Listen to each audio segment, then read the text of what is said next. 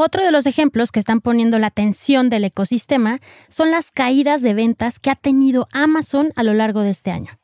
De acuerdo con la firma Insider Intelligence, en 2022 Amazon presentará una leve disminución en la venta de productos en línea. Amazing Retail es el espacio creado por Getin, la plataforma líder en Retail Analytics en México y Latinoamérica. Si quieres posicionarte por encima de tu competencia, toma tus decisiones estratégicas con los benchmarks personalizados de Getin. Monitoreamos más de 3,000 puntos de venta en México en diversos sectores del retail. Abre tu siguiente sucursal en las zonas que ya frecuentan tus clientes potenciales. Para más información, contáctanos. Escríbenos a contacto@getin.mx. No desperdicies las ganancias de tus tiendas y capitaliza su rendimiento. Bienvenidos a Amazing Retail. Yo soy Francisco. Y yo, Anabel. Gracias a todos nuestros followers que nos escriben en redes. Hemos recibido en las últimas semanas, Frank, muchas preguntas sobre cómo se ha comportado el e-commerce este año. ¿Se ha estancado? ¿Ha crecido más de lo que se había pensado? ¿Ha superado a las tiendas físicas? ¿La nueva normalidad del 2022 lo ha impulsado o ya fue el boom? Para este capítulo analizaremos algunos momentos relevantes que han sucedido a nivel mundial para justamente entender cuál ha sido su comportamiento. Pero antes de comenzar, recuerden conectarse a su plataforma de streaming preferido. También queremos saber tu opinión. Escríbenos en cualquiera de nuestras redes sociales, @getin_mx, y usa el hashtag Amazing Retail Podcast.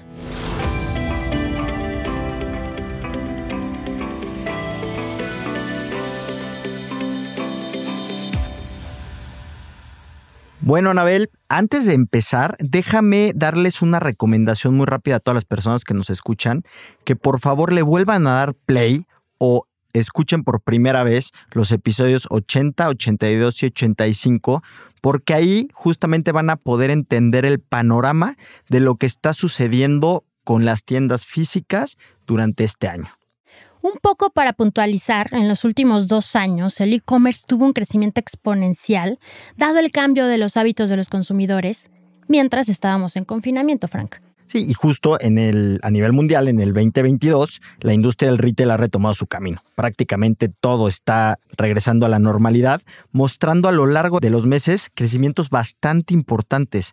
Y esto ha puesto en tela de juicio el gran avance que el e-commerce había demostrado desde el 2022. Ojo, no que no haya avanzado, sino que no lo ha podido mantener esos niveles de crecimiento.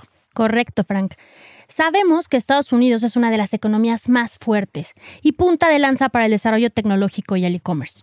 Uno de los datos más impactantes este año es que en el trimestre anterior los especialistas estiman que las ventas en línea en este país solo crecieron 9.4%, siendo el porcentaje de crecimiento más bajo, Frank, desde el 2009. Y esto se ha visto reflejado en diversos sucesos dentro de la industria. Por ejemplo, la empresa de comercio electrónico Shopify reportó a sus inversionistas un crecimiento similar en nuevos clientes, pero súper similar al del 2021, echando para atrás justamente todos los pronósticos que tenían de crecimientos súper acelerados para este 2022. Y aquí es donde estamos viendo que el boom que se había dado en el 2020 no se está manteniendo. Otro de los ejemplos que están poniendo la atención del ecosistema son las caídas de ventas que ha tenido Amazon a lo largo de este año. De acuerdo con la firma Insider Intelligence, en 2022 Amazon presentará una leve disminución en la venta de productos en línea. Y después de la pandemia, los compradores están regresando a las tiendas físicas. Esto lo estamos viendo día a día.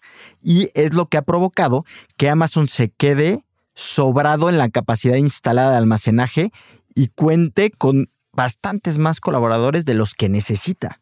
Frank, por otro lado, Bloomberg reportó que en lo que va del año, Amazon ha implementado un plan de subarrendamiento de sus espacios para sortear la falta de demanda.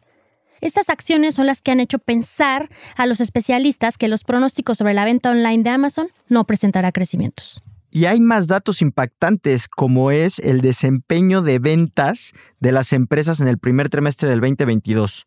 Que los ingresos crecieron alrededor de un 7%. Este porcentaje representa una caída considerable contra el 44% de crecimiento que había presentado el año anterior.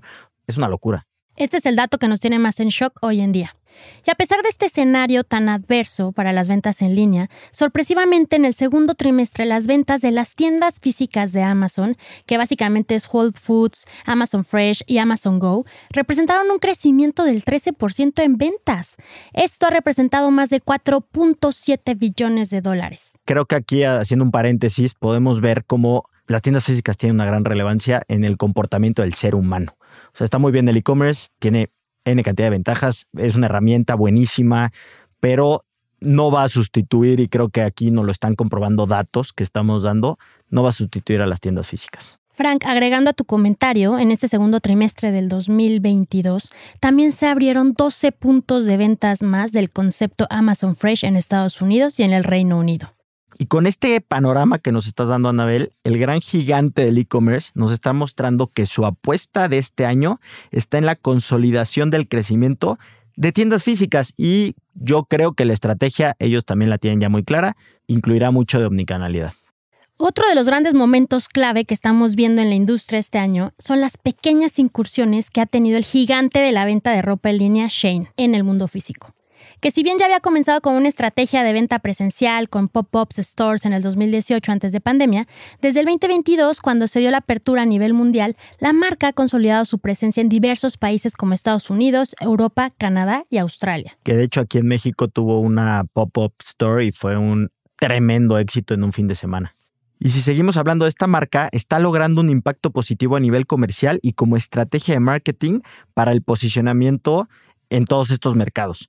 Sin duda, este modelo de negocio nativo digital ha sido uno de los ejemplos más exitosos para la industria del e-commerce, y el hecho de que con una estrategia de ventas omnicanal, que justamente nos hemos cansado de hablar de estas estrategias, pueda consolidar su presencia de marca en todas estas regiones. Y es un gran ejemplo para los futuros retailers que buscan pues tener una estrategia de este tipo, ¿no? Mixta, ni solo e-commerce, ni solo tiendas físicas. Sí, Frank, estos sucesos nos hacen pensar que aquella afirmación de que el retail está muerto no está de todo correcto, sino más bien el retail andaba de parranda, ya que cada vez el segmento de los centennials está creciendo en un entorno que propicia la adopción de ambos mundos para el consumidor actual.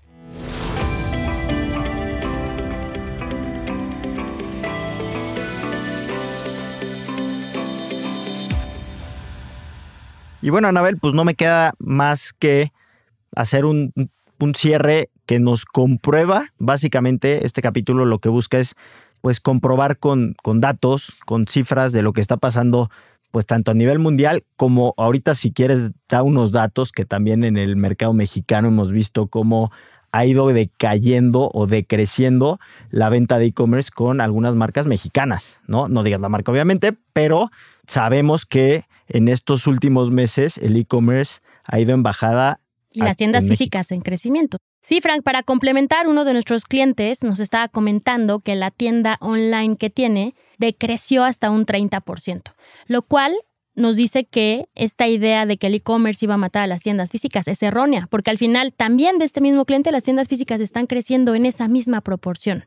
Entonces, para concluir, creo que es bien importante que la idea que tienen que el e-commerce iba a ser un boom es errónea, y los datos que ahorita están pasando no lo comprueban.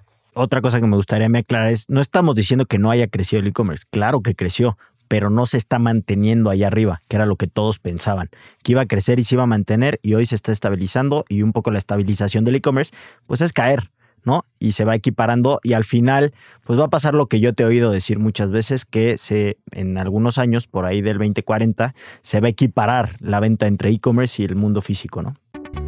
Pues muchas gracias por escucharnos. Nos gusta mucho que nos escriban todas sus dudas, comentarios, sugerencias. Por favor, contáctenos en nuestras redes sociales @getin_mx y visite nuestra página web getin.mx, en donde pueden encontrar más información, ayuda y artículos relevantes. Y si te gustó este episodio, compártelo con quien necesite escuchar esta información. Te esperamos pronto con un episodio más de Amazing Retail Podcast. Cuídense mucho, bye bye.